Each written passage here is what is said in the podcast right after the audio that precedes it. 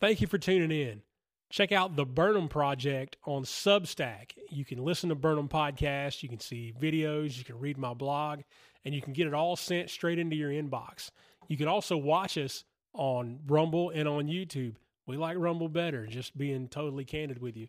You can also listen to Burnham Podcast anywhere that you can find a podcast. We're all over the place. So when you get there, make sure that you like, subscribe, share, click the bell, push the Rumble button, whatever the service has to offer. Just do that. Tell people about us and make sure that people know that uh, Burnham Podcast is a thing and they should definitely listen to it. Thank you very much. Everybody knows one of those guys that wears a whole bunch of hats, does all kinds of things. Uh, maybe he's a pastor. Maybe his name is iDie. Maybe folks call him dad. Lots of folks call him dad. Eight, nine, ten kids call him dad. He's a, a businessman. He's a, a, minister. He's a whole bunch of things. Uh, but for the purposes of this episode, we're just going to call him Vince. Welcome to Burnham Podcast. I'm your host, Danny Burnham.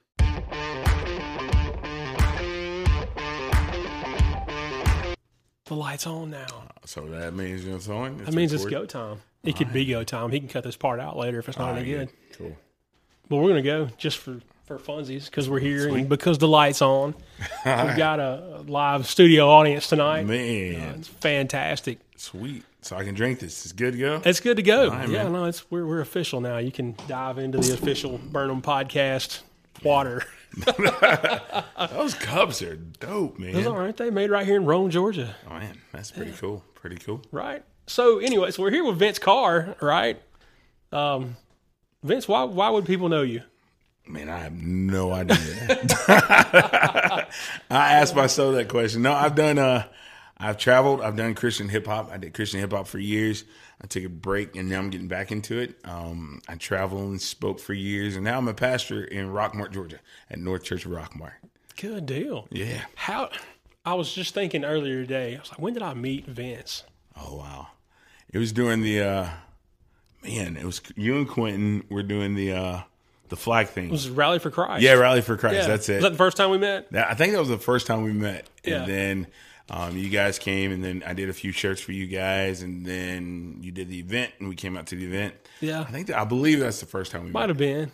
That sounds right. I can't say that that's not right. Uh, That's got to be. That would so that would have been 2015. Man, I have no idea. Sounds right. Yeah, it was 2015 because that's Yeah. right when we started our business and all that stuff. So Yeah. So, are you still doing the business? I am. I am. We don't do a lot of. We mainly do commercial stuff now. So Yeah. when we met you guys, we had just started, and we were doing. Anyone that walked into the door, we're just trying to pay bills at that point. Right. So now we've signed contracts with uh, commercial businesses, and we're vendors and things like that. So our focus has changed. That way, I can focus more on ministry and Right. being a dad and being a pastor and things like that. So So, what is the business? so it's Meat and Potatoes Management Group, and what we do is we focus on marketing. We do everything from T-shirts to business plans to websites to everything in between. And uh, once I got old and I got tired of touring as much as I did, I said I'm gonna let's find a real legitimate business. we Right, don't have to be on the road, and that's what we do, man. And God really blesses. When we first started, uh, we went in with a ministry mindset, Right. and that was our thing. We said we everything we do, regardless if it's doing T-shirts, building websites, whatever, we want to bring glory to God. And uh, God opened up a lot of doors. Um, our first contract was actually with a plumbing company, and when they came to us, I was like, "This is gonna be stupid." Like I was like, because I mean, it's a plumbing company. I was like, "How many shirts could they possibly need?" Well, a little did I know, I treated him like he was like the president of the United States of America, Right. and um, he, he doesn't just do plumbing. They actually travel all over the country and they build apartments. So like he was actually one of our first biggest bigger contracts that we've ever had. Um, his company does probably about 175 million dollars profit every year plumbing. I was like, So, this wasn't Billy Bob's Plumbing Oh Company. no, was, no! This is like big plumbing company, and they've been with us for years. And then we started working with uh, Orphan Aid Liberia. We started doing Mm, yeah. their stuff. Um, we do stuff with um, one of the biggest healthcare systems in the southeast. So God opened up a lot of doors. And one of the things that I have always said is, regardless if I'm doing five shirts or five thousand, Right. or a big website or, or a little website, I want to make sure that I always treat each each customer like they matter because they do. right. Because God opened up that door for me to be able to meet them. So I do that. That was a really long answer. That No, that's a- we got short. time, We got time. Got- okay, yeah, cool. I got a lot of long answers. I'm a pastor, answers man. out. I can drag it out. We might be here all night between two mean- pastors. It'd be have 15 altar calls. We'll close Right, out about 15 times. That's what we do. in in closing, right? That's what we're all guilty of. And in closing, and then we talk for we re-preach the sermon exactly. again. You know, Yeah. if you got instruments behind you, you play that a little bit, and then you know that's what I do. Find some random item in the room, use as an illustration. That's the type of pastor I am. So Yeah. No, you just you, you pull a rabbit out of your hat when you have to, and you know, Exactly, make things up as you don't make things up. That's bad. no, Don't that's ever no, make things up. no, no. Danny does. I don't make I, things. well, I maybe on occasion, but you, so being a pastor, like this is this is your first pastorate, right? Uh, it's my first. Well, so yes and no. I was associate pastor at a church. Okay. Actually, I was an associate pastor out here in Rome, Georgia, at uh, Impact Church of Rome. We Oh, were, yeah. We were like a hip hop church. Yeah. And uh, we did that for a while, and then we felt like God called us all different directions. Mm-hmm. And then my wife and I, we started a church. I was a youth pastor before then. Uh, we started a church called Relevant Church, but with me touring and everything, I couldn't be here to actually pastor a church. Right. I mean, uh, I know it sounds easy to pastor church, but if you're not Oh, yeah, there, it's super you know, easy. It's really hard. but uh, I actually, before I became a pastor, I said I will never be a pastor because Me too. that's what you know, my mindset was like. That's where pastors, like people in ministry, go to like die. Yeah, so yeah, I was yeah. like, I don't want to be a pastor. But um, I actually went to this church, man, and I actually went to go speak, and they said, "Will you be a pastor?" And I went to God, and I was like, "Hey, I'm gonna put five petitions before you, and if you answer this, man, I know it's you." Yeah. Within a week, they were answering. I was like, "All right, so can we try it again? like, can we run it back?" You know. But I've been a pastor for five years, man. It's been it's been it's been a roller coaster, especially with COVID and all the other craziness, man. Well, that's kind of we were talking beforehand. That's where kind of where we came from. You guys, you you picked up an existing church, Mm-hmm. and then you navigated through that. What was that like? So like, well, when I it was so weird because when I actually um, started pastoring um, our church, it's it was going through like a church split at that moment. Um, so the pat there were actually a church that was about to close down, and there was a handful of members that said we're not going to close down. We're going to keep our doors open. Um, so when I came in, they're like, "Hey, you want to pastor our church?" I said, "No, God. Well, if it's your will, make it happen." I went in, and then I found out that there was a church split, which was ta-da, you know. So, um, so we built from ground zero. When we first came, there's probably like seven to eleven people, families, Right. or seven to eleven people there, and we built and built and built, and we outgrew our building. In my my interview to become the pastor, I actually said to them, I was like, I want to outgrow the building we're in within a year. And six Right. months later, God just people just came and it was great. And then COVID hit. Like we got a new building, we started building. Um, we're running. Uh, we're talking about doing two services, and then Wow, you know, COVID just. I don't know, man. It was weird. it was You know, the weirdest thing ever. yeah, man. In seminary, they don't teach you that stuff. They're not like, hey, pandemic, virus, door shut. So it was it was weird navigating because when you're a hands-on pastor, Mm-hmm. um, like we're very hands-on. We we hang out with our church members. We're there with them and their victories and their losses and their Right. whatever. Um, and then all of a sudden, the world tells you to stay six feet apart. It's it's hard on me as a pastor, but it was hard on our congregation because you know I can pastor from a distance, but it's not the same when, Right. when I'm there with you. Yeah. And at that moment in time, man, I was I was afraid of COVID because like everything said, you know, hey, if you're out overweight and if you're black, you're going to die, and I was both. So, so I was like, stay away from me, you know. Yeah, yeah. But uh, we we decided to go ahead and, and do the the parking lot service thing, man. We did that twice, and I was like, this ain't working. Yeah. People were getting sunburnt, man. I was like, yeah. I don't care what happens. We're gonna open our door, and uh, it was great, man. We were doing good until we did a concert, and I threw water on everybody and gave a bunch of people COVID, and and uh, yeah, Really? yeah, I really did, man. We They let you stay after that. I mean, you know, they're not going to get rid of me. So, but I, um, my wife, she had her gallbladder removed, mm-hmm. and while at the hospital, uh, we were at the hospital she works at. I was taking my mask off and all that kind of stuff, and I think I contracted it there. But I was doing shows. We had about four shows that weekend, and uh, we had rehearsals all week. And my throat was hurting, and I was tired. But I didn't think anything. I was like, Yeah. you know, I'm old, starting to do these concert things, trying to act like I'm young again. And uh, so I went out, did the show, like I do at most of my shows. I took the last bottle. The song is really hyped. Threw it out in the crowd. that was on a uh. Saturday. Monday, my son woke up with a 103.7 temp. So, and then it just kept following. My wife was like, "It's not your fault. You're good." Until she lost her taste and smell. Then it became my fault. Right. So, yeah. so, It's on you then. yeah. I got it, and I didn't know I had it for several days. I, it wasn't that bad. I didn't have a really Yeah. bad case of it, but I was so sore and tired. Yeah, Right. man. But I was training jujitsu a lot at the Yeah. time. I was always sore and tired. The, the the difference was I had a little scratch in my throat and I had a cough. And Exactly. like, well, every season's allergy season in Georgia, right? These days, the a cough or a sneeze turns into like the Salem witch trials. but that was where I was at for like four days, and finally Jessica was like, "You need to get tested," and she was she worked in a nursing home, and she was like, "Come up here and I'll test you." Yeah. So I, I'm dying. I get in the car. I, I really don't feel good. I'm tired and I'm beat up. And by the time I got there, I felt fine. Oh man. I was good. Like my nose cleared up, scratchy, scratchy throat was gone. Like, and this is like a two mile drive. Like this is not a long. So I get there and I test. Test comes back negative.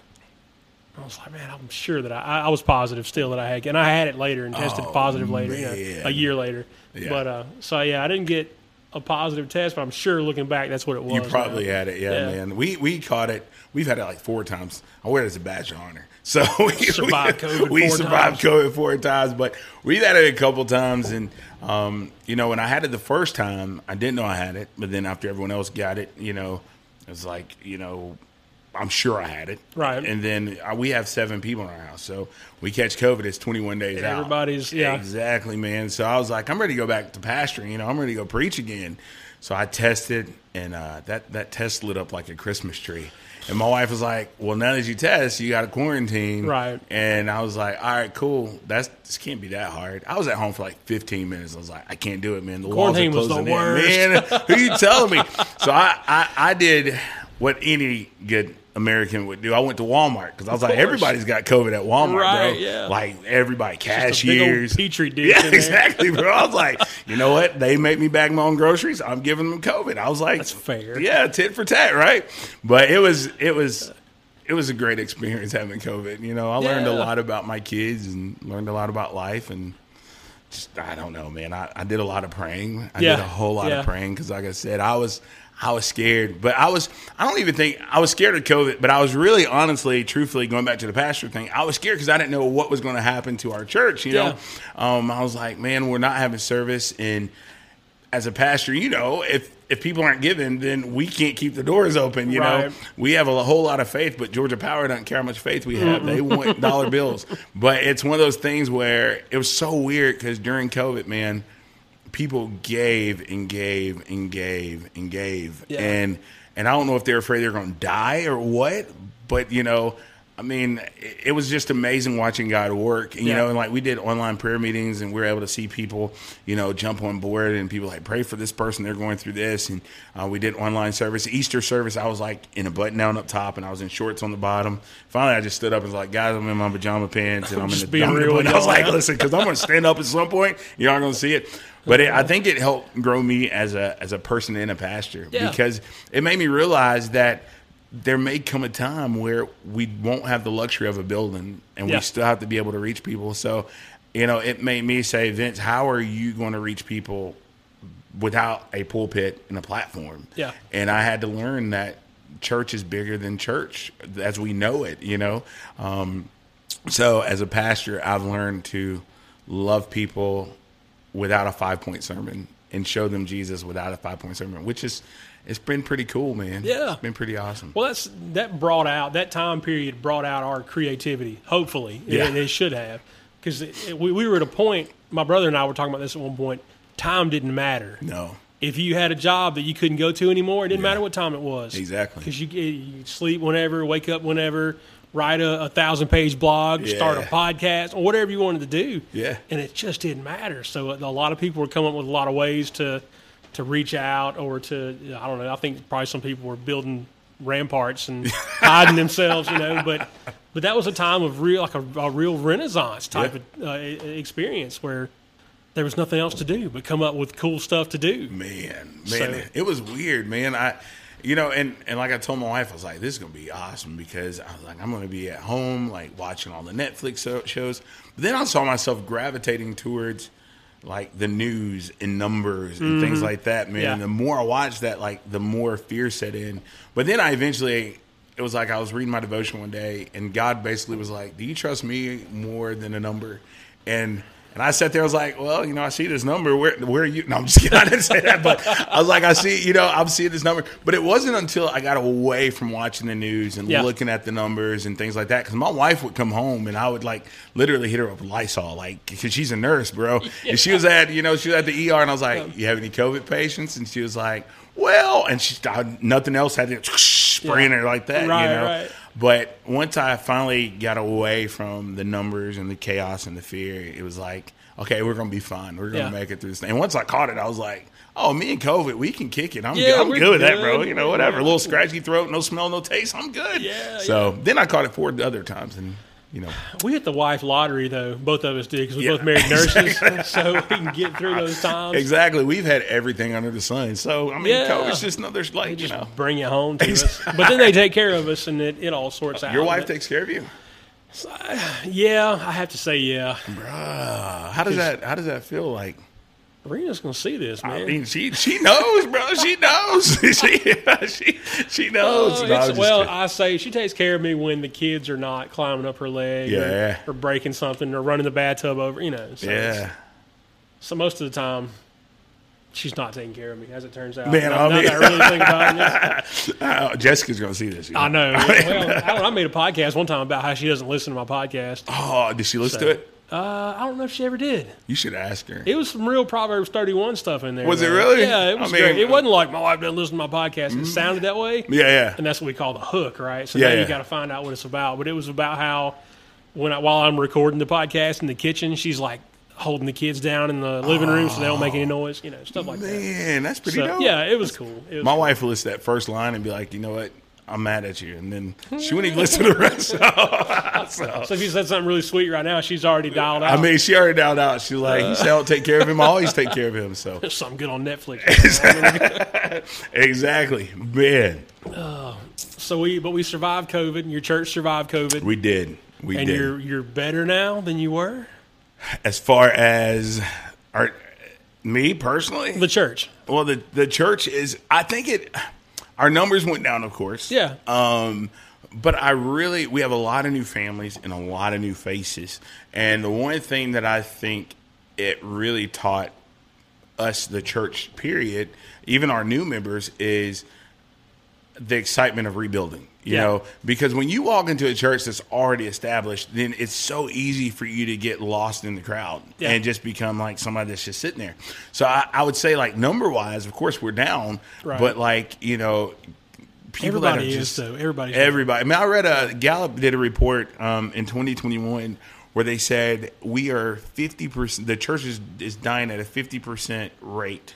Um, and then they said that every year after that, there was another report that said every year from 2020 up until now, there's a 3% loss. So I did this whole thing the other day with our church, and I was like, think about this, guys. Out of the the 10 people that's that you know, two of them were going to church before 2021 and now one of them have left so out of 10 people only one person stays and and the other startling thing was like in america only 20% of america goes to church you know in spite of what is it, seventy percent Exactly. claiming they're Christians. or- yeah, man and it's wow. that's a scary number so when when people came in you know we really push that we push that there's a need for people needing jesus Right. and uh so with our new people man it's dope. I, I would say, yeah, we're in a much better place with new people and new faces. Not saying I don't love the people that were there before, Right, of course. Because that may be be like, you know, forgive me. So, so, but but they were great people. But it's I think it, it really helped, especially our leadership team. We're more rooted. You know, like Quentin, he's part of our leadership Yeah. team, and you know, even I think we were getting so lax knowing that okay, this Sunday we're going to at least have 100, 115 people. You Yeah. know, now we're like, okay, what can we do to go out there and let people know that we're here and Right. let people know that Jesus is real? So it forced us, like I think you said it best, it forced us to be creative. Yeah. and in the way that we approach ministry and people and, and Jesus. So Those numbers are scary though. they really are. That's what I, I remember when we were first starting as a church, and somebody asked me. It was funny. The guy that asked me, he said, "Well, why, why does Rome, Georgia, need one more church?" You know, I, I drive past 15 churches. We drive three miles to come here, Yeah. and I drive past, I think, what seven churches, and I could drive the same distance in another direction and pass seven more. Wow. But he's like, so why do we need one more church in Rome, Georgia? I said, well, where do you go to church? And he was like, well, I don't go to church. Like, okay, all right. That's why we need one That's more why church. because there's somebody else that's looking for a church, exactly, man. or maybe Exactly. not. But if we do something, we do something different than a lot of other churches do. So maybe we're what they're looking for instead of some other church, or maybe some other church is not what we are, and Yeah, man. that's why we have different things, though, right? We do things differently, and Absolutely, man. We have so many around our church. We have, I think, like four churches, Yeah. and then we have people like our members go there, they're planet there, and tell everyone that those churches are cults that come to our. No, I'm just kidding. No, I'm actually connected with all the local pastors, man. We we love all of our local that's pastors. That's how it should be, man. Yeah, man. And that's like when I first moved to Rockmart, like it's so weird because when I got the pastor job at Rockmart, it was like job offers came in. I actually got a job for like uh, $150,000 to pastor church in a house. And I was like, man, then I got a youth pastor job down in Florida for like $75,000. And I was like, man, I should take this. But God was like, don't you dare do it. Yeah, and, yeah. And, you know, and I, I talked to my wife, and my wife's like, no, we're not going anywhere Yeah. and and uh and we have we have stayed where where we are and and it has been a blessing and you know with I- when I became a pastor, and I don't know if you've had this, but man, we had a lot of battles that hit us, man.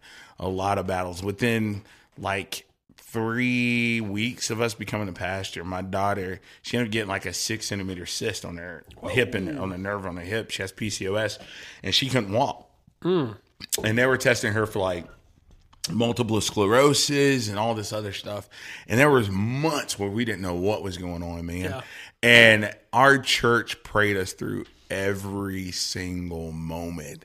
And I sit there and I'm like, if we would have left, what would have happened? You know? Yeah. And not just our church, but man, but we had other local pastors in the community that found out, man, and they prayed us through it. And then in Rockmart, you know, there is a lot of people don't know, but there's a lot of violence. There's a lot of gangs in Rockmart Yeah. and a lot of drug use. And there was a shooting that happened um, in like this little community where things happen, you know. Um, but all the pastors pulled together, all the local pastors, and went out and talked to the community, reached out to the community. That's man. awesome. Yeah, dude. So it's it's really dope. So yeah, we definitely need more churches. I mean, because even if uh, there was a, a study done where they said if you took every church, filled it to the brim, you still wouldn't have enough seats for all the people in your community. Yeah. and that's that's the truth, man. And the reality is is that not everyone's gonna like my church, and everyone's gonna like the other church. Right. If they don't like my church, then they're filthy, dirty sinners, and we don't want them there anyway. but I just said on your podcast, you just lost like he's gonna edit that out. But If you don't like Vince's church, you can come to ours. and then but I think, man, I think variety is great, man. I think it's really yeah. cool because we can, I connect with so many other churches, especially doing music. I I've seen so many churches and I've experienced so many churches and so many different vibes, and you know, and I I. I would say that I've never been to any church that's the exact same. Right. But they've all brought some value to my life. And that's why we need more churches, man. Yeah. We need more. We need more Danny Burnhams out here doing their thing. I mean, I don't know how I got talked into this. It was still- Jesus. Yeah, I mean, I've been through it, you know, it was Jesus. Yeah, because it wasn't. I never would have thought. Yeah, I- you know, I would like to pastor a church. Like I, I never would have pursued that. No one pursues it. It no just it actually that. it pursued me Yeah. Because I, I we were talking about how our church started, you know, during COVID, and there was another guy that was leading the group. Right, he he would come in and preach every Sunday, and he was a, a Presbyterian pastor. Wow. Uh, he got a job moved to South Carolina in like we started meeting in like April of 20 and then 1st of May he's gone. What? So and there's other Presbyterians that well they won't they won't have a service unless somebody is there that's ordained and can do the call to worship and all this stuff. Yeah. So they're like, "Well, who's it going to be next week?" And I was like, uh, "You're ordained." And I was like, I'm, "I'm Baptist. I don't know what you want from me." But uh, they were like, "We- "We don't care. I just just be the guy." So I was like, "Okay." So I started preaching to that group, What? and then later on, we became Rome Reformed Church. So that's what? that's how I became a pastor. That's cool. Now Yeah. you guys started in a hotel, right? Like in a We Yeah, when when we first met as Rome Reformed Church, we met in a hotel. Man, Um, when we when we first started gathering during COVID, it was in a bar around the corner. yeah. Um, but yeah, so we, we were meeting in a, in a meeting room at a hotel, and then Man, we moved into this illustrious, beautiful, uh, this is pretty dope. man. gajillion dollar sanctuary, and uh, Man, I like it. I think it's pretty cool. I like it. It's not ideal. It's not the place that I would have said some time ago. But like, you know, I bet it'd be cool to have church in there. But it's it's been great for us. Man, I don't think anyone ever plans on having church in a certain building. Yeah. And then it just happens. When we actually got our church, I was going for a much smaller facility Mm-hmm. around the corner that would have cost us a lot more money. Mm. And God opened up a door where the guy, I, we, funny story, we went to go buy our building. We're meeting the owner of the building. Um, and I had this number in my mind because it was a, it's an old bank, and Yeah. then it turned to City Hall, and I was like, I'm going to offer him, and I hope he's not watching this. I don't think he will be, but I was going to offer him like two hundred thousand dollars and a bunch of tax write offs. Right. And he, we sat at this thing, and I opened up my iPad, man, and he was like, "Well, I'm going to give you my number, and then we can talk. And you know, if you don't like it or whatever, he was like, I'm going to give you the building. He said, told us how he's been watching us and whatever. So I'm going to give it to you for seventy two thousand dollars and six percent interest rate. And I was like. Okay, and he was like, "What's your numbers?" I was like, "What numbers?" And I just shut my mouth. I was like, "I don't know what you're talking about, bro. I don't have numbers. I, Those those are my numbers. That works. You, you That just works. said them. so, but Rockmart is such a small town, man. And this is how God works because I never expected to get this building. So he was like, let's shake hands and call it a day. And that's just the way Rockmart works. It's Mm-hmm. like small town USA, which is pretty dope. But um, I was like, "How- can we get an attorney? Like, can we get some paperwork or Make something? this official. Uh. So yeah, so we we prayed, man, and, and a lady in our church, she's a broker, and her attorney actually wrote up all of our paperwork for free. And uh, That's we awesome. we went into the church, man, and we had contractors and plumbers and electricians, man, and they came through and they built the church um, right before Easter. Easter Sunday, we were there to three o'clock in the morning. And then I went home. I got a couple hours of sleep, and I preached the next morning. I don't even know what I said. I could have said there. Santa Claus like came out of the tomb. I don't know what I said, bro, but it was a full house, and and you know God has been doing some cool things ever since that day. Man. That's awesome, man. Yeah, man. Yeah, it's been it's been really awesome. But So, what is your church is called North Church? yes, What's the significance? Of I have name? no idea. It was called that when I got. No, I'm just kidding. Uh, I really don't know. But the way that we've always looked at it was pointing people north, pointing people towards Christ. Yeah. Um, you know, our our motto is um, we we love God, which in, which employs us to love people. Yeah. Um, you know, when I first came there, the the mantra, uh, vision, or whatever was love God, love people. But one of the things that we've always said is that we want to be labeled as different, mm-hmm. and and I want us to be labeled as different because I don't want us to look like your typical church. I want us to look like heaven. Yeah. I want to I want to see broken people, black people, white people, Hispanic people, Asian people. And when I first got there, man, I, I preached and I was tired. I, I- we had taken the kids to Extreme Winter, and I stood on the stage and I said. Well, guys, we look like a box of chalk, and I don't like it. And my wife just held her head down, like, "Oh my goodness, we're fired. So yeah, so I was like, "We need Hispanic people and black people." And ironically enough, man, uh, my daughter just spilled a can. You good? Okay. All good. Ironically enough, man, shortly after that, we actually got uh, some black couples, and then we got um, an Asian person, and then we got Hispanic people, and I'm like, dude, we're the melting pot of Rockmart. This is dope. That's awesome. You know, and we have pastors asking us like, "How did you do it?" Well, that's like, what I was about to ask you. Was it? I don't know, man. I don't know. Like it's it's one of those. I think I just prayed for it. Like Yeah. I, I genuinely went to God and I was like, I want us to have some diversity because I don't want anyone to walk into a building and feel like they don't belong. you Right. know? Um, I preached a sermon, a message entitled "Elephant in the Room," and it was all about race. Yeah. And um, you know, and I asked my congregation a very like scary question. I asked them a couple, but I asked them, I said, How many of you would say that you're not racist? And everyone raised their hand. Everybody, man, of course. Everybody was like, Yeah, except for one person. I was like, Whoa, wasn't expecting Put your that. hand up. So, like, can you, can you please? You're not helping my sermon. So, but then I started asking, I was like, How many of you have walked out of a church because no one looked like you? And there was hands that went up, and I said, "How many of you have ever made a racist comment or made a racist joke?"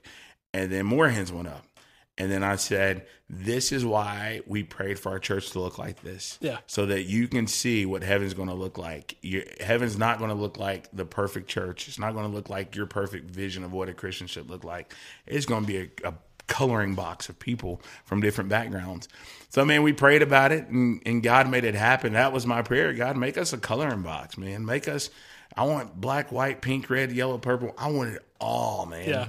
And we've had some, we've had some, some characters in our church. Yeah, you know. I, I got stories for for days. People, man. Yeah. You, you get people, bring a crowd of people in there and they do people stuff.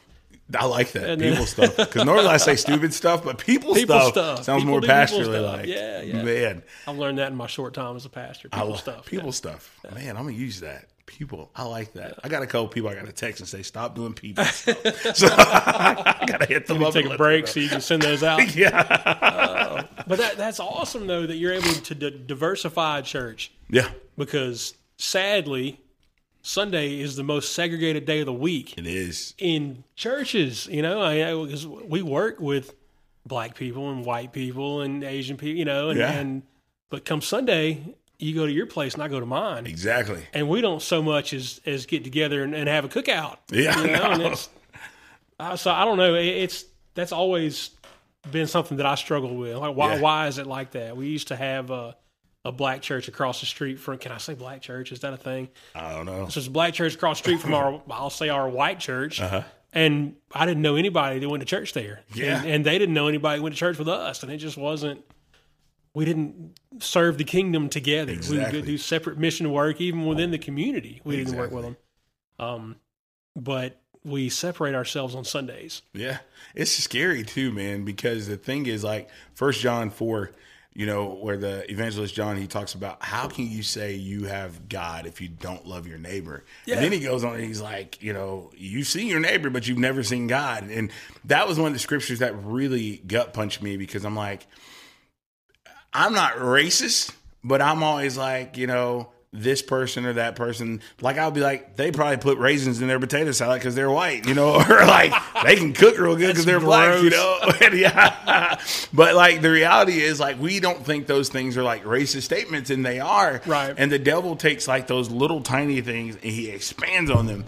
And and it took me a while to realize that Vince, you've got to change that so that God can change your heart. Yeah. And and then I finally started saying, you know what? They're not black, white, Hispanic, Asian, da da da da da. I still look at color because I think that's a beautiful thing that God Yeah, created. yeah. But at the end of the day, I stopped classifying people in their character based on the tone of their skin, and I started looking at their their lives and their character and based on that i'm like either this person needs jesus or this person has them and how can i help them grow That's closer it, right? There's that's what it kinds of people. That's it, Yeah. man. That's it.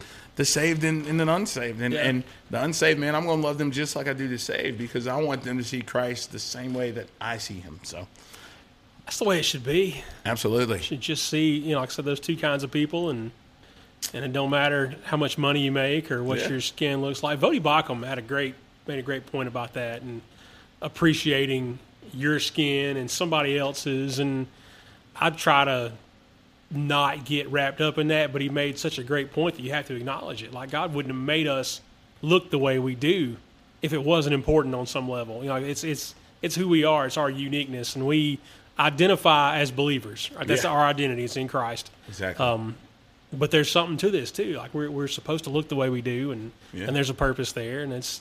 It, it, we're beautiful the way that he made us because he made us in his image. yeah, yeah. I'm extra yeah. beautiful. He made me like extremely in His image. I always tell people I'm, I'm very All the way in all the his way. Like he was like, "This is my twin." No, I'm just kidding. I'm just kidding. But I think that's important, man, and that's why I tell our church, man, like our the diversity of people is like the beautiful kaleidoscope of God's grace, mercy, power, divinity. And if we miss that, you know, we miss it all. Because Right. you know, I had a church member that said to me, "I'm colorblind." I was like, "No, you're not." No, stop. I was like, stop If it. someone robbed you and the police said what they look like, you'd be like, "White guy, black guy, Asian guy, purple guy, six foot tall." Like you're not colorblind then, so don't pretend like you're colorblind now. No. I think that I think that colorblind is like one of those cop outs that we use to not acknowledge the fact that there's diversity in people. Yeah. But I think that when you stop and you look at the diversity, you can look at the beauty of God. And once you stop and look at it like it's the beauty of God, then you start to see the beauty of the person behind the Yeah. color. So um, that's one of the things we we preach constantly, constantly from the pulpit. And I always make jokes about race. I make people uncomfortable at our church about race all the time, man. Like I tell people, like, in case you guys didn't know, my wife's white, and they're like, "What?" And I'm like, "Oh, you're surprised too, right?" so I, I just make jokes like that because I feel like if we if we would not make it some type of shameful thing to talk about race, Yeah. then I, I feel like people would sort of kind of be more open to talk about it. Especially like when I used to do music and tour a lot. You know, we did shows with black churches, white churches, Hispanic churches, you know, mixed churches, whatever. Yeah. And and it was so cool just being able to see people clap and dance in unison and just praise God for a moment Yeah. in time and forget about that the person next to you was white, black, male, female, went to their church, didn't go to their church. We were just all there to see God in a special way at that moment in time. Yeah. So It's, uh, it's the way it should be, man. That's the way. But it, it's not. You, you you cheat somebody by being colorblind, right? yeah. I Oh, cheat you yeah. out of part of who you are. Yeah, yeah. And it's it's lazy to say I'm colorblind. yeah, and, uh, you're yeah. not. Like I'm you not said. Colorblind. You're No. like you're like what? Black? Like Um, am I black? Uh, I don't know. It depends on whether or not you're watching this or just listening to the audio. Nah, Danny. I'm sure with the audio they can still tell you're not black, bro. So, Is that a racist joke about no, absolutely. I don't make those, Daddy. I don't make those at all, bro. Uh, so I call. I talk to pastors a lot with with my day job. Yeah. uh, call them all over the country, and and they always. I'll talk to a guy in Washington State, or especially up in the Northeast, somebody in Vermont or New Hampshire, and they're Uh-huh. Yeah. like, uh, "You're not from my area, are you?" And they try to get around to like, "Where are you from?" Um, I'm, I'm in Northwest Georgia, and then they all know where Berry College is. Oh, but uh, but yeah, they they they peg my accent pretty quick. Man, this lady, my my kid's teacher was like, "You're not from here, are you?" And I was like, "What the heck does that mean?" she was like, "You're from up north," and I was like, "No, no, I did radio for like seven years, and when I did radio, they're like, you can't talk like you're from the south," and I was like, "What the heck does that? We're in the south, bro. Like, right, how do I let's see who stop talking are. from the south?" But once I got off the radio, I was like, I want to go back to sound, you know, sounding country. So I started Yeah. listening to Garth Brooks more because you know I Bring it out of you. Man, it bring, bring it on out. I'm like, go over yonder and get that there, you know. So I, I, I wanted to get back to who I was, Yeah. and um, but uh, accents are, you know, accents, colors, all that stuff. It's, Yeah, it's crazy. yeah. That makes sense. But I do like the South. I don't think I could ever go up north. You're from around here, though, I'm right? from Tennessee. I'm a Tennessee boy. Yeah. born raised. Got your Titans hat on? Man, exactly. Greatest team in the NFL. So, I couldn't tell you. I, I, I'll take your word for it. Go Man. Titans, whatever. yeah, uh, man, you're you're college only, right? Well, I used to be, and I just got tired of them and their farce of a postseason system. Yeah, yeah. And not to mention, like I watched the NFL playoffs last year. They were like, joke, this, man. Well, but the football was better. Yeah. Those guys are better football players. They Like, are. I don't watch minor league baseball on TV. I want to watch baseball. I watch the, the big leagues. You know, you want to watch the best guys doing it. Yeah. And so that was kind of a moment for me. And I'm getting into the NFL Yeah. where I used to be a huge football fan and I just watched anything that was on. Right. And like I said, I got sick of college ball, and the NFL is more appealing to me now because Yeah. There's a way that you qualify for the postseason, Yeah. and then they determine a champion Yeah. on the field. It's the craziest thing ever. Yeah. Um, so I've kind of quit watching college ball. Man. I watch my brother's games, Right. Because he's a college coach. I'm obligated. Right, Uh, right. But uh, by the way, Peru State, you need to fix your live stream. It's awful. There's no excuse in this day and age. Yeah, fix it. Yeah. Like Danny said. but it's uh, yeah, I I don't know. So I've kind of transitioned the program, and I'm catching up on who's who. But uh, so I'll take your word for it that the Titans are the best. Just take my word. being. I'm a pastor. I can't lie. That's fair. That's Danny, your face looked at me like he's lying. I saw it. Asia, where you at on this? Is that the real deal? Maybe. Am I a liar, Asia? Nope. I told you I'm a pastor. I can't lie, Danny. You can't do it. It's, it's Cannot not, do I it. can try. I don't know. There's some dudes out there that call themselves pastor that do it every Sunday. I mean, see their line by calling themselves pastors. That's right, right See? off the bat. There you Oh, go. bless their hearts. so, That's that southern thing, man. yeah, bless his heart. Oh, my Lord help him. Yeah. But you're the real deal. You're an actual pastor in an actual I- church. I am, man. I am. I, you know, you're not. A, I, I always say you're not a pastor until you've cleaned a toilet. Like if you've never cleaned a toilet, you can't call yourself a pastor, bro. Yeah, Or if you've never sanded a wall, can't call yourself a pastor. yeah. Nope. Well, You you're you're you're the pastor. The guy that gets up in front of the church and talks Yeah, on Sunday. yeah. Mm-hmm. You're you're the counselor. You're the all the things. You're the the plumber. You're the Yes, electrician. yeah. You're the the janitor. You know all the things. yeah. Um, And not that that's your only job, but uh, I saw a pastor on, or I don't know, if the guy was even a pastor on Twitter the other day, Uh-huh. and I wanted to fight this guy Man. because he says, uh, "What is it? If you're still cleaning the toilets in your church, you're not fit for ministry." what? And I was like, "Bro, we're talking about Jesus washing people's feet." Exactly. Right before he, right before Christ did one of the biggest, like the the stamp on his ministry. Yeah. he washed his disciples' feet, man. Yeah. like that's crazy. It doesn't That's get any crazy. more. I, I would, I would clean. I don't know. We're on Broad Street in downtown Rome right now, and I'd clean every toilet on this street before Yeah. I would wash somebody's feet. you Like, I mean, I would if God compelled me to wash some feet. Like, we we got to got do that. right on the wall. Yeah, no, it's got to be Yeah. light coming down from heaven. Yeah, You know that kind of thing. I'll clean all the toilets. I don't want to wash anybody's oh, feet. Every toilet, Yeah. Every, after Cinco de Mayo, Yeah, right. All, all of them, bro. All of them. All every single toilet, man. I uh. actually I did a sermon illustration where I was like, I'm gonna wash this guy's feet, and man, he took his like I felt God telling me to do this, and he took his shoes off, and I was like, Jesus, are you sure this like this is what you want me to do? Like, are you you don't have anything else? Like, I uh. can't just talk about it. Man, and I washed his feet, and I tell you, it was like a surgical scrub after I got done. I was just like, "Jesus, I'm never doing this again." I don't know why you had me do was this. a very important illustration. I'm glad it's over. yeah, I was trying to find my wife. She was nowhere to be found. I was like, uh, "Yeah, I'm gonna wash your feet," because I thought he looked like an average person. Yeah, yeah. man, his toes needed an anointing or something, bro. They were broken, broken. Had some David Goggins feet. Man, they were bad. Like really, like they were looking at me like, "Don't touch me," and I was like, "I don't want to touch you." I would Jesus rather is- not. Jesus is making me touch you, so I'm gonna touch you. But but I've cleaned so many toilets, man, and and like I've answered the phone in the middle of the night. You know, being a pastor is one of those things where like my buddy said it best he does worship music. He was like, "You're a pastor. You have to like people." And I was like, "And you have to love people." And I was like, "Well, number one, I'm not that type of pastor. Like, I'm not. Let's, let's establish some things first and foremost." But I, I, I feel because I think because I not because I think I know because I love God, I have to. So like, you get those calls where you really don't want to do something, or like you get those calls where someone's like, "I really need your help," and you help them, and then like all of a sudden you see that they're being wasteful with whatever you've helped them with, uh-huh. and then you can't be like, "Why'd you do that?" or go take it back. You Right. just have to be like, "All right, God, you had me do it for a reason," and it's it's crazy. So I couldn't imagine like a real bona fide pastor being like, "If you can't clean toilets, you're not fit for ministry." That's crazy. Yeah, uh, that was his deal though, and I don't know, I don't know why you would like how what what train of thought arrives at that station. I don't understand. I don't know. It's it it's a bad train. And. I, I think his his idea was that you need to spend time and study, which is great. Man, yeah. spend time and study because you got to talk on Sunday, and if we get it wrong, it's bad. oh yeah, You know, Yeah. so you do what you got to do, but at the same time, you got to have that servant heart. yeah. Oh yeah, you absolutely. do. And I think that if you don't have it, then you won't know how to reach people because the the the only thing that allows me or compels me to pour into people is a servant's heart. Because if Yeah. if it was Vince, it wouldn't happen, bro. I'm at the hospital.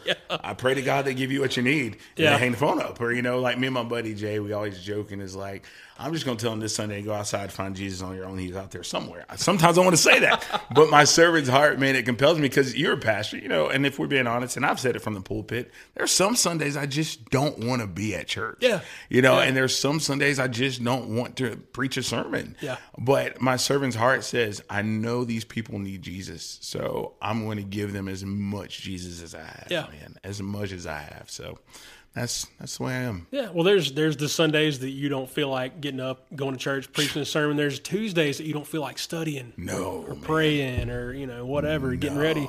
I pray. I'm like, God, please pass this cup from me. Yeah, That's no, I'm just kidding. My church is going to be like, why, why? Vince? they know you by this point. Though, Man, they right? I mean, absolutely they're- do. They, They, would they're be like stuck with you. They- Yeah, man. They told me if I ever come to church in like a suit and tie, they're like, "What's wrong? What happened?" So they know who I am, man. I just recently started tucking my shirt in. oh wow, That became a thing. How how's that but, work uh, out for you? It's okay. It helps with the the lapel mic, Lapel the mic, wire. yeah. hold it all in place because otherwise it just kind of the wires going everywhere and it's terrible. But yeah, it's just that's a recent thing. I can't do it, brother. I can't. I wore a Golden Girls shirt when when Easter. Like, yeah, I'm that guy. That's me, bro. That's I'm that I'm that passionate. You know, it's Mother's Day. I wore, wore a Golden Girls shirt. Ah. Every Sunday, I walk around with a Golden Girls mug that says, you know, laugh and eat cute cheesecake. Yeah. I'm, I'm that guy. You know, it's. I, I That's not wrong though.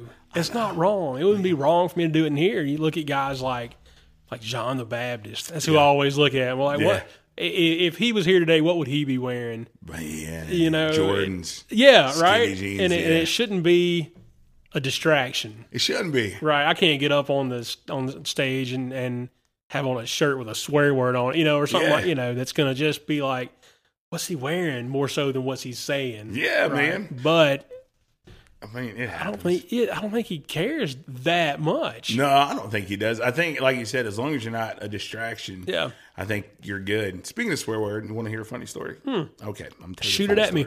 So, I was preaching a sermon.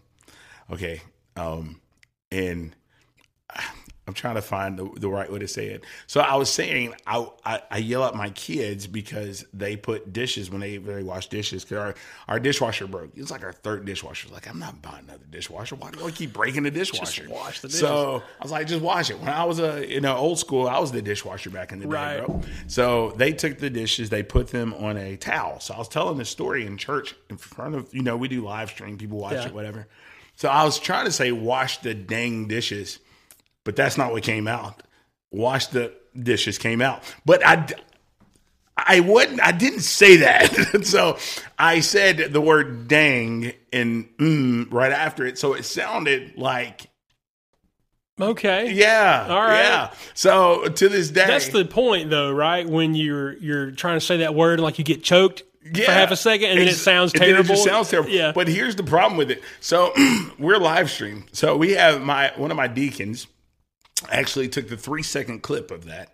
And he plays it to every visitor and person that walks into our church now. They're like, "Yeah, we're accepting church. Here's our our pastor Here's our cussing, pastor swearing on stage." plays it. So, like, speaking of swearing, like that's that's one of those things. But our church is like they they expect that kind of stuff. Like they, Right. I think not me swearing. Wait, let me run that back. Our- our- we can cut that part out. they expect me like you know uh, just being who I am. Like I tell stories about my daughters and my my son and, Yeah. and my wife and and everything when it comes to because I feel like people relate better to real life. You know, Yeah, I yeah. feel like people they they understand when you talk about real life, it brings the scripture to life. Yeah. I met with this young man today who's trying to date my daughter and we had lunch. Yeah, this daughter, that daughter. Yeah, man. Yeah, bro. Yeah, yeah. I, you know, we had that talk. I was like, don't end up on a t-shirt. So that talk. But um, my my, uh, I was talking to him, and, and you know, I was telling him about you know how I preach and all that kind of stuff, and I was like, I, I could tell you that heaven is real and Jesus is real, and and you may believe it, Right. Or I can say, hey, this is how I've seen God in real life, and I think that would make a bigger impact. And he was like, man, I never thought about it like that. And I was like, well, just stop and think about it. I, if I show you, hey, I'm a real person with real problems, Yeah. whose life is sort of kind of, we have hiccups sometimes, Yeah. but God shows up every single time. He's like, man, I never thought about it like that. And, you know, going with that, and I know there's like a weird topic switch, but our church, we've Run gotten on this like whole mental health thing, you Yeah. know, and we've been talking about that a lot because I felt like for the longest of time, you know, the church when I was growing up, it was like pray your way through it type thing. Yeah, tough it like, out. Yeah, Yeah. bro. It's like that. It don't work like that. And I experienced it. I had what's called stress induced depression, man. I never knew that that was a thing. I didn't either. And um, it was one of those things where I was trying to be successful at everything, and I felt like I was failing at everything. Right. And I remember, you know, we we had all these big contracts with our company, and the church was growing, and the family was doing good, and you know, everything was going right, man. But something inside of me felt like I was failing at everything. And I remember sitting in my car, and I was like, dude, if tomorrow doesn't come, I'm cool with it, you know. And I That was- bad, huh? Yeah, bro. It was that. It was that. Now, I didn't want to like take like my life, or, Right, You yeah. know, stop my own tomorrow, but it was one of those moments where I finally realized like mental health is real and we need to talk about this thing, mm-hmm. man. So I actually went before my church and I was talking to him about it, and we did a whole series on mental health and we talked about it. And people were coming up to me and they're like, "Thanks for bringing your story to us." Yeah. because it showed us that we're not in this alone that we're not marginalized. Yeah. And, and it helped me realize I was like, dude, we got to do better as a church. You know, just not even just mental health, just real life. Because Right. sometimes we as pastors, man, we act like we are, like our life, we don't go through stuff. Like our life is all together. We have to pretend, right? Because then people will think we're human. if they- Exactly. yeah. Exactly, man. I, and I tell my congregation, I'm human all the time. You Yeah. come to my house on the wrong day, bro. You don't know what you're gonna see. I so I mean, or you catch me on the freeway on the wrong day, you don't know what Yeah. you're. Gonna, I mean, I and like I told my church one day, I was like. You know, I know many of you probably think I come to church listening to the, the newest like Maverick City song or Bethel or whatever. I was like, there's some mornings, man, I go to church, I'm listening to DMX, like, you know, right, you know, and they're like, what? No, like, I'm just being real with you. Like when I get here, I get into that mode, but there's some mornings where, I mean, I may turn on like, you know, country music. Dalton Dover from Rockmart, real good friend of ours. He comes out, he's led worship at our church. I may cut his songs on, and they're like. Man, hey, you're you're a pretty dope pastor, you know, and maybe that's why we got a lot of young people at our church. Maybe so, they're like, oh yeah, this pastor's cool. Just being real, though. Yeah, but it's and I think that if we as pastors can get back to that, Mm-hmm. we'll start seeing like real people with real problems coming to the church looking Yeah. for a real God. But it took me a minute to get to that place, a long time. But it started off with me swearing now, you know, from the pulpit. Right in the pulpit. Man. But I made a point. So it was so funny because that Sunday, man, I had all these parents come in. That sermon was for my kid. They needed to hear that Yeah. this morning. I was like, "Yeah, you're welcome," but I it was didn't say it. effective, right? It worked. Exactly, exactly. So, apart from being a pastor, Uh-huh. and I guess maybe before you were a pastor, you were a hip hop artist, Yeah, man. are a hip hop artist. I, I I'm I'm back in doing hip hop. Yeah. I was I was doing hip hop for the longest of time. Um, I actually traveled and toured for years. Um, we got to we got to open up for some cool people. We opened up for Andy Mineo, KB. We've opened up for Lecrae, um, Newsboys, just like some really dope, dope Yeah, people, yeah. man. And uh, and I was touring, and we went. We toured down in Florida. We toured up north. We toured up all over the place.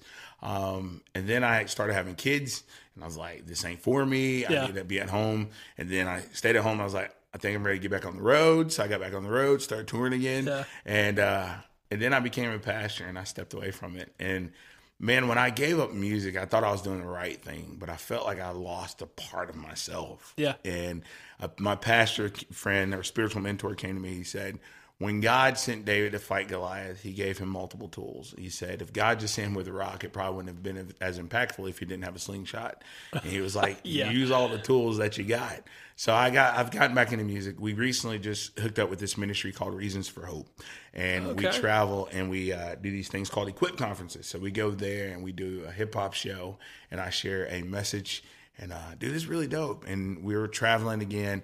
Um, we actually we're starting to sign artists now to the iDie family. Okay. So we just signed So you, your name is iDie. your Yeah, I go by name. iDie. Okay. Yeah, Galatians two twenty, man, and and uh, we just signed an artist, YCK, Young Christ Kid, and uh, he's from Gainesville, Georgia, man. And Okay. he's amazing, and and me and my drummer Dean, we travel, and my daughter, she's DJing for me, and uh, and we're getting back out there, bro. It's That's awesome. It's I mean it's fun. I'm feeling my age though. I'm not gonna lie.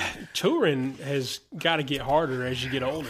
Brother, it's really hard. Yeah. now, man. It's you know when I it's so funny because when I was younger, like we first we toured in tour buses, and I was like, this is great, you know. Mm-hmm. Or we did the host home thing, then we did tour buses, and then we did hotels. And I feel like the older I got, the more I, I started disliking people. So I was like, bro, I can't do this hotel Oh, thing. Like you know, because you're living in a hotel and like, and then you're always packing up and going. So then we started staying in houses, which was like really cool Yeah. Um, because you have your own space. And we would stay in Central Florida, and what we would do is, if say for instance someone booked us in Tampa, they would get us a hotel room, and we'd stay out there just for overnight. But it was cool, man. And music is it's great, man. It's for me. I feel like I I can write a sermon and behind the beat, and it's Yeah. it's phenomenal, man. Yeah. Yeah. And I'm able to reach young people, and, and it still keeps me cool and relevant, even though I got gray hair. Do you know? Right. the stage light's just right there. Yeah, you I mean, can't yeah, see that's great. Do you know Jay? Uh, he's here local. He used to be what was he? He was Lil Yelly.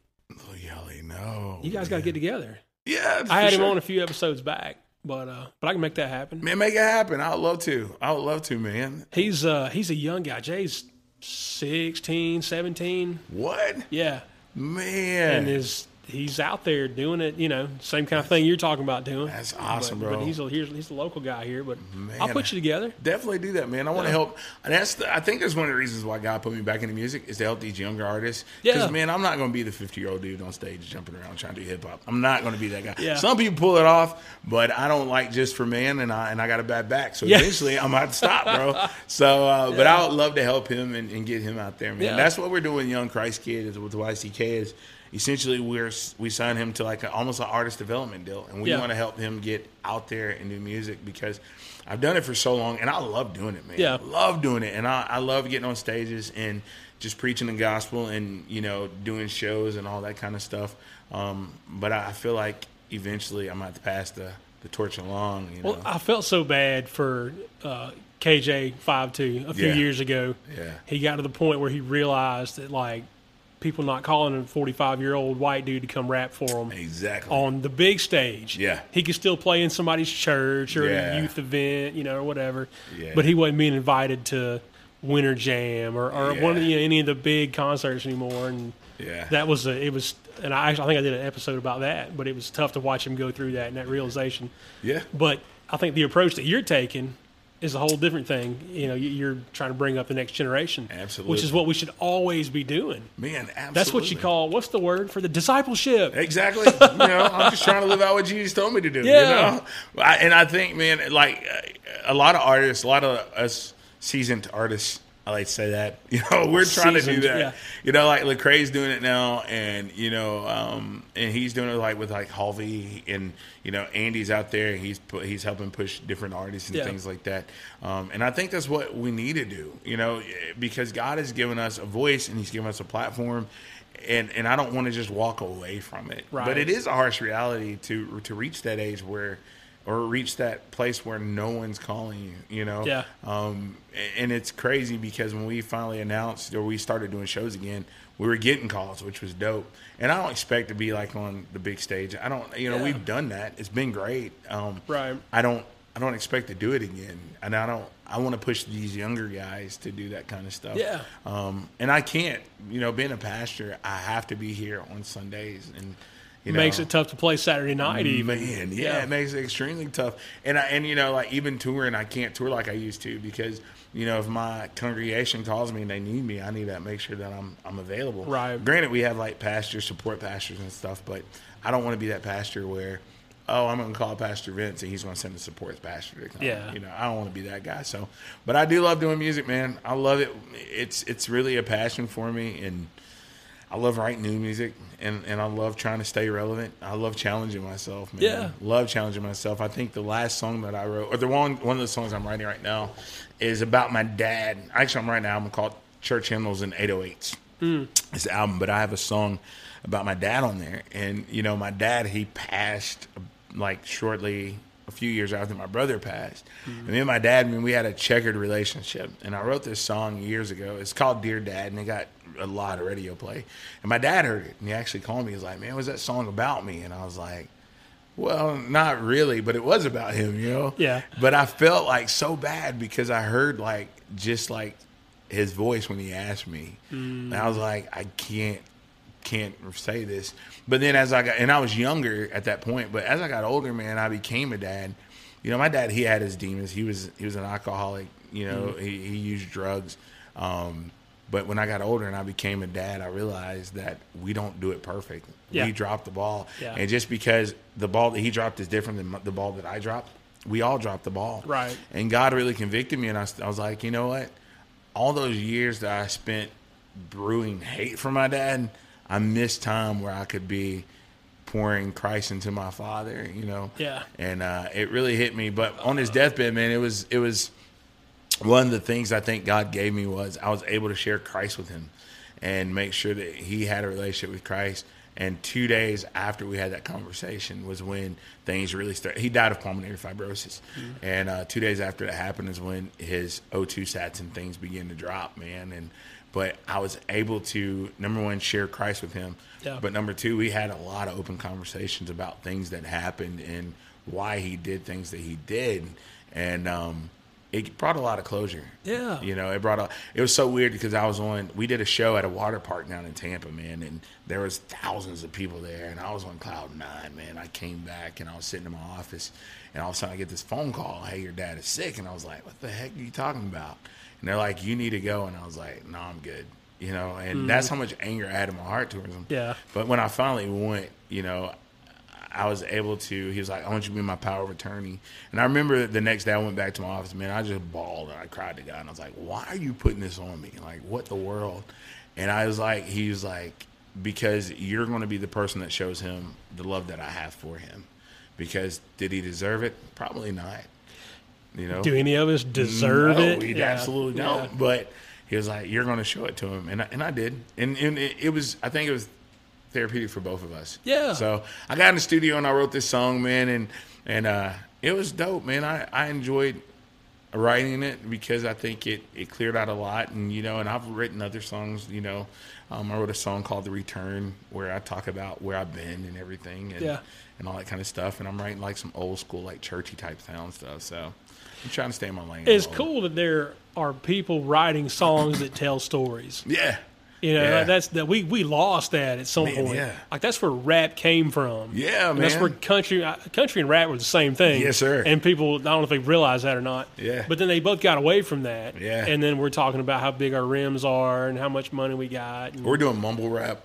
Where they like blah, blah, blah, rap. blah, blah, yeah. yeah. But it just get back to telling a story, man. yeah, man, exactly, man. That's what got it done. And Exactly. that's, I mean, if you're going to share the gospel in music, that's the way it's got to be anyway. It's got to be. It's it's definitely has to be. I told I tell guys I work with, and I told my drummer, I've told you know my manager, I refuse to write songs where finding the gospel is like finding the Da Vinci Code. Yeah, yeah, I just yeah. told my age, but anyway, so I, I refuse to write songs like that. Man, I want the gospel to be like forefront. I want Right. people when they hear the music to know that it's about Jesus. Because for a while, man, and when I was in the industry, like he- heavy, uh, you know, one of the things that they would preach to you is don't shove Jesus in people's face. Yeah. you know. And now our some of our new merch, like one of our new shirts says. No, I'm good. God's got me. God' Godfidence. The other one, big as day, says, you know, Jesus still saves. Mm-hmm. So we're, I'm trying to come back with a mindset of, we don't have time to like play and try to win a Grammy. Yeah. People need Yeah. Jesus, man. And so if I'm going to come back, if God is going to open this door, people are going to get sick of hearing me talk about Jesus, but it's going to happen, man. It's going to happen. So that's where I'm at with it. Yeah. So, Well, I know a lot of people. They a lot of Christian artists want to be Christian artists because they Mm-hmm. you know they can't write a song in it with cuss words because their mom's going to hear it, right? Yeah. But they they don't want to get too far into the Jesus thing in case like a record deal presents Yeah. itself, and then Yeah. they don't want to be branded Christian, so they could jump over when the time when the opportunity came. That's what it seemed like a lot of artists were, were doing, and And that happens, man. We actually, so when I was younger, man, I got offered a deal with Sony Red and Geffen Records, and um, you know they they sat down, and then I got a, a publishing deal with Doc Holliday, and they're like, we don't want you to be a non-Christian artist, but we don't want you to write about Jesus stuff. we want you to be a ah. positive artist. Yeah. And I was young, bro. I was like, yeah, let's do it. My mom was like, no. So I was like, yeah. I was like, you know, I was just, because for me, I was like, dude, it's the music, you know. But I actually talked to YCK the other day because right before he signed with us, somebody said, hey, let's go do the showcase. But they didn't want, they, same scenario. And I said, here's the reality God opened up every door in your life to get you to this point. Why would you leave him at the door when you reach this point? there you go. And uh, so my mom, you know, I thank God for her because she pulled me by the ear and said, "No, we're good." And uh, Get up, let's go home. Yeah, man. And we've had other deals. We we got a deal by Magic Johnson was about to sign us to a deal. His mom and him they were about to start a record label called IO Christ Records, and we went up to Detroit and we performed there. And then Warner Music Group offered us a deal. And I always look back and I'm like, what if I would have taken those deals? And then I, one day I just finally stopped and I was like, man, I don't care about what ifs because Yeah. I'm so happy at as as to where God has me now, man. Right. I wouldn't change a thing. Some things I would change, you know, Uh, you know. a few things, but you know, for the most part, signing deals and stuff. Because I look at these artists, man. I know so many artists that have signed deals, Yeah. and and they are stressed to the max, Yeah. and they're not happy, and, Yeah, and they're know, not who they were when they started. and- yeah, man. I'm not trying to be that guy. I always want to be the guy where I can take my kids to Chuck E. Cheese and we be good. You know, Yeah. I want to be the dude that's able to go to Chuck E. Cheese and climb up in the ball pit and have fun. You know, I want to be that guy. So, so I, I don't. I'm I'm happy where I'm at. I got you. Good deal. Tango, where we at on time? Hour two. Hour two. Man, How long you got? man, I got as much time as you want. Uh, okay.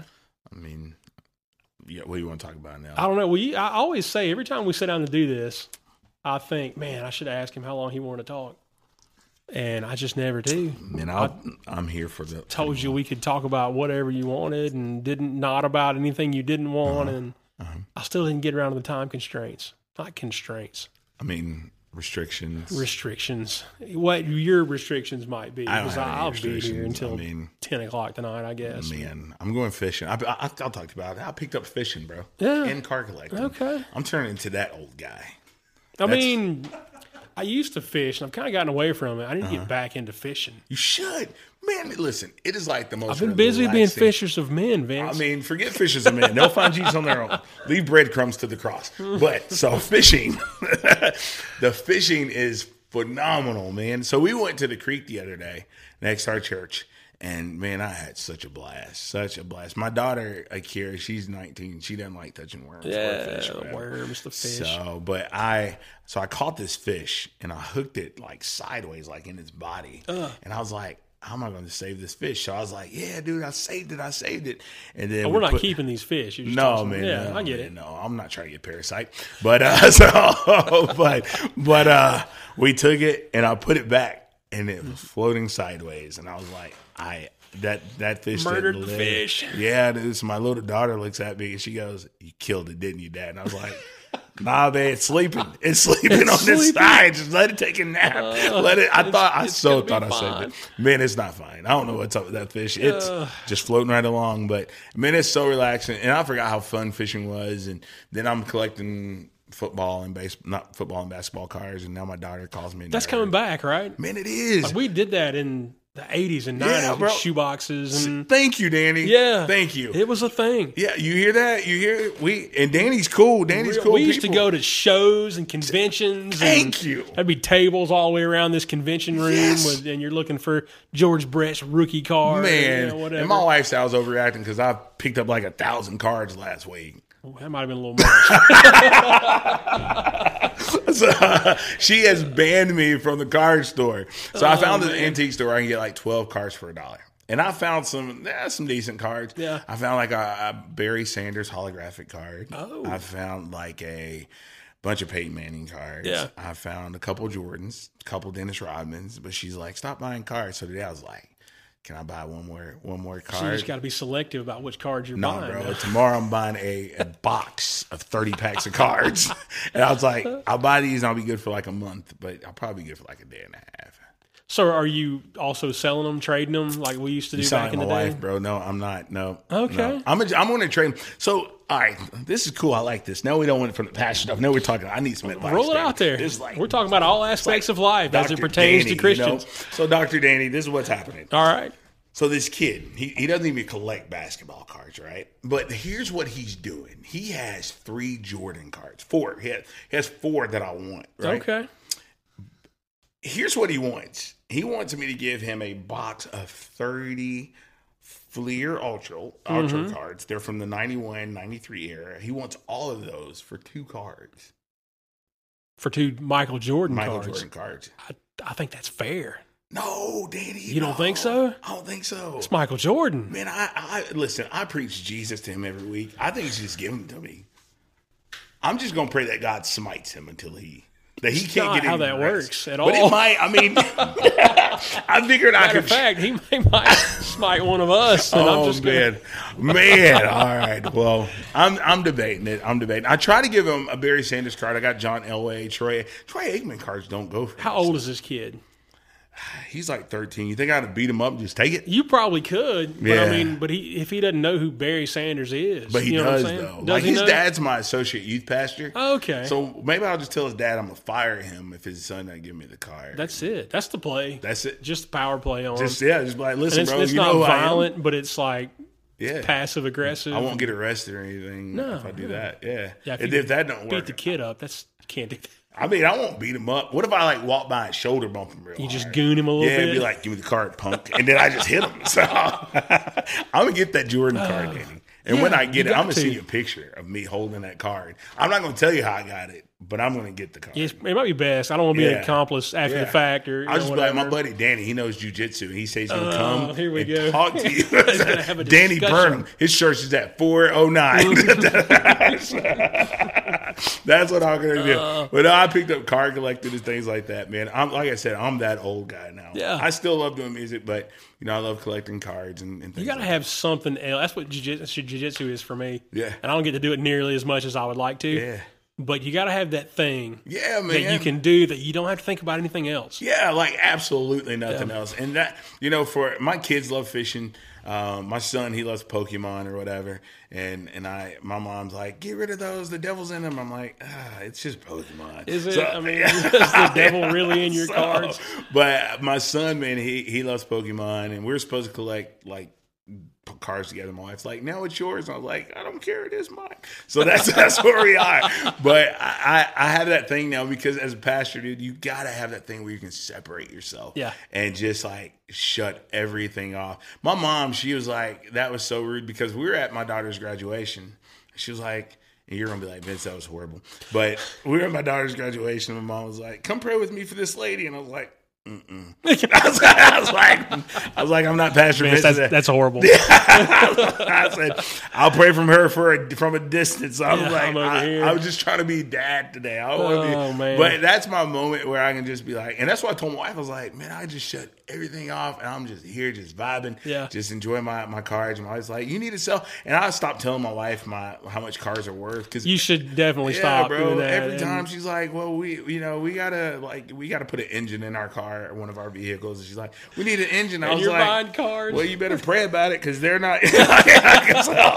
But she's like, you got a Larry Bird, Bird card and you got this card, and I was like, I'm gonna keep it. She's like, for what? And I was like, because it's mine. Like, that's, yeah. So that's what we do. Oh, I just dropped your bike, but I said that's that's what we do. So she doesn't get it, but I'm going to, you know.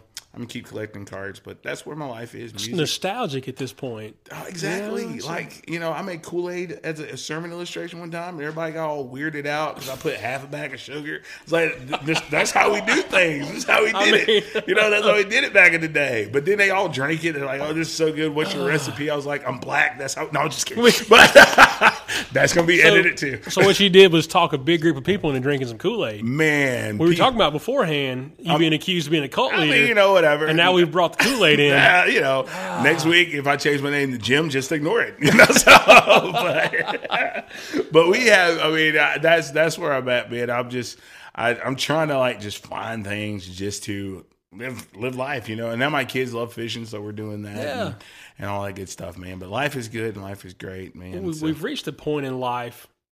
I don't think you're a couple years younger than me, but we're you get you get to a point where you're looking. You know, you always look forward when you're younger. I can't wait until I'm. I can't wait till I'm.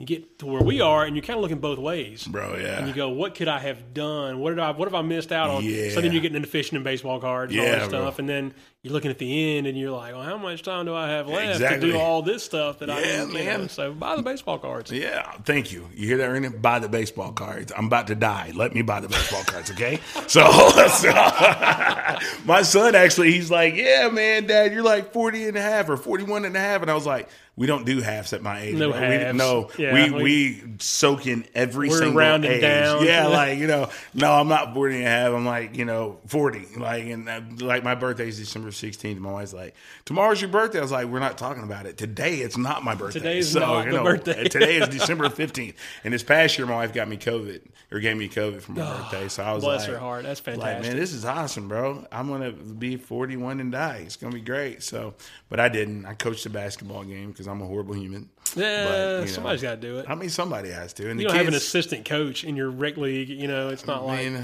he he may be watching this, so I'm not gonna give my opinion. On Okay, that. but so, but uh, we no, he was a good coach. But uh, no, the kids ran up to me and I was like, "Stay back," and they're like, "Why, coach? We want to get close. To stay back." I just couldn't be don't. like, "I got COVID." I was just like, "Stay back," but I was like five days in or five or six days in, so I think I was good, man. probably But weren't contagious anymore. I mean, maybe not. I None of them got sick, so I figure, you know, hey, we did something right. I There you mean, go.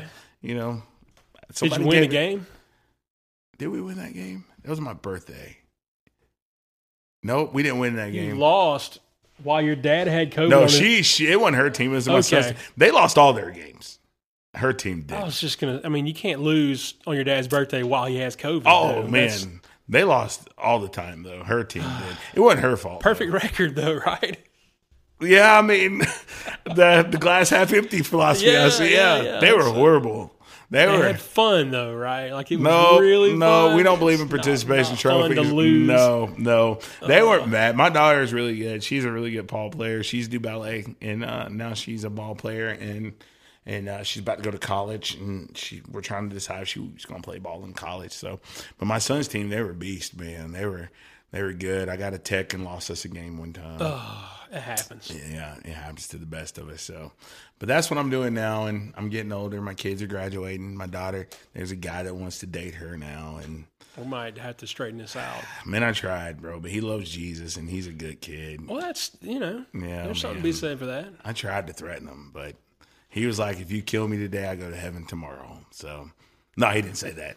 Yeah, I mean, but if he did, maybe that's what you're waiting on. That's the criteria. Man, I'm when, just when he says that, You know, yeah. you can give him the green light. Yeah, I'll be like, you know, you know, but he he was like, this is what he got me with. All right, you ready? So this, right. he's like a smooth, you know, operator, But He was like, so my daughter was too afraid to ask him to prom. It's like, you know, a good dad. I I said, hey, you want to go to prom with my daughter? You know, but it was supposed to stop at prom. Like it was like prom stop. Ah, like you, just a one-off. Yeah, Yeah. like you know, just going about your life. Right. You know, Like going back leave, to church, find yeah. Jesus, all that kind of stuff.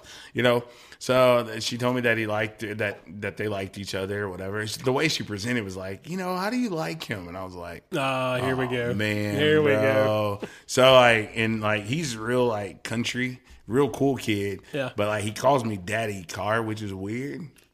Yeah, bro. It's- Okay, we it's like some- work like- past that. Yeah, That's- that's I'm tough. trying to work past it. Yeah. Like he told me today he needs to find a better nickname, and I was like, yeah, Yeah. that's probably a good idea. You can call me just about anything else. except for daddy Carr, especially like in public. Like it's just it's strange. Yeah. But you know, so she's she's about to date this guy, and the way he got got me was she was like, you know, when you text me about taking your daughter to prom, like I was actually praying.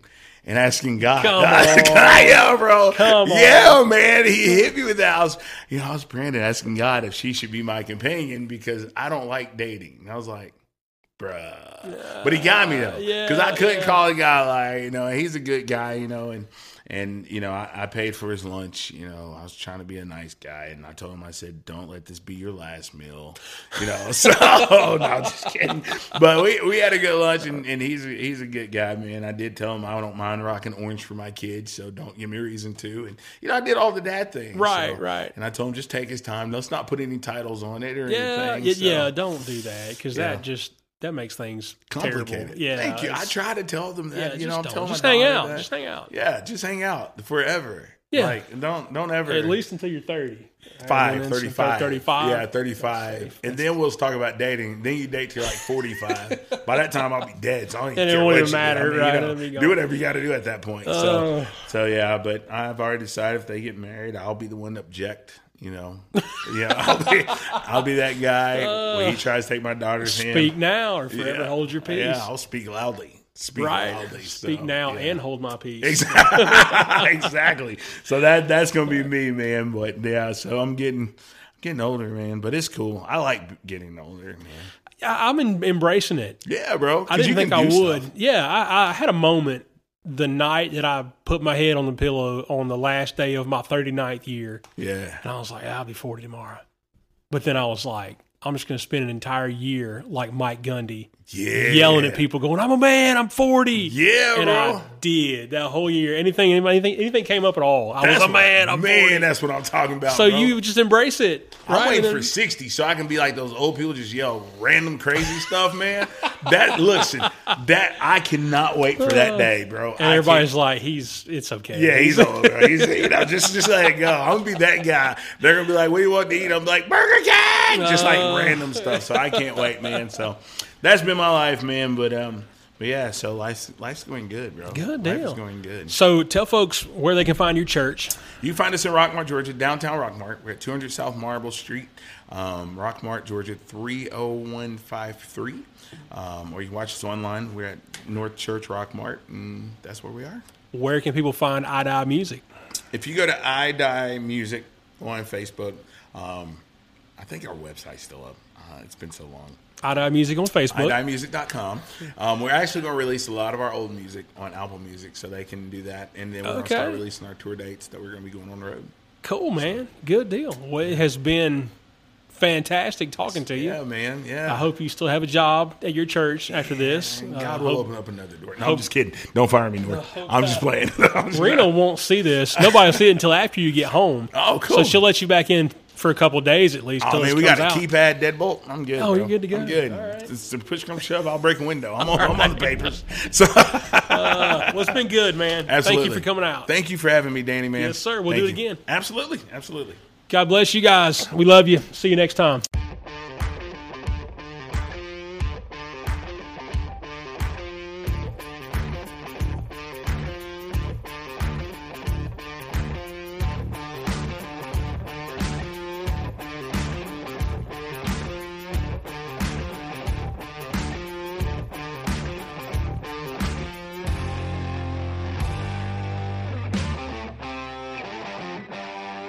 Thank you for watching Burnham Podcast. Don't forget to like, share, and subscribe.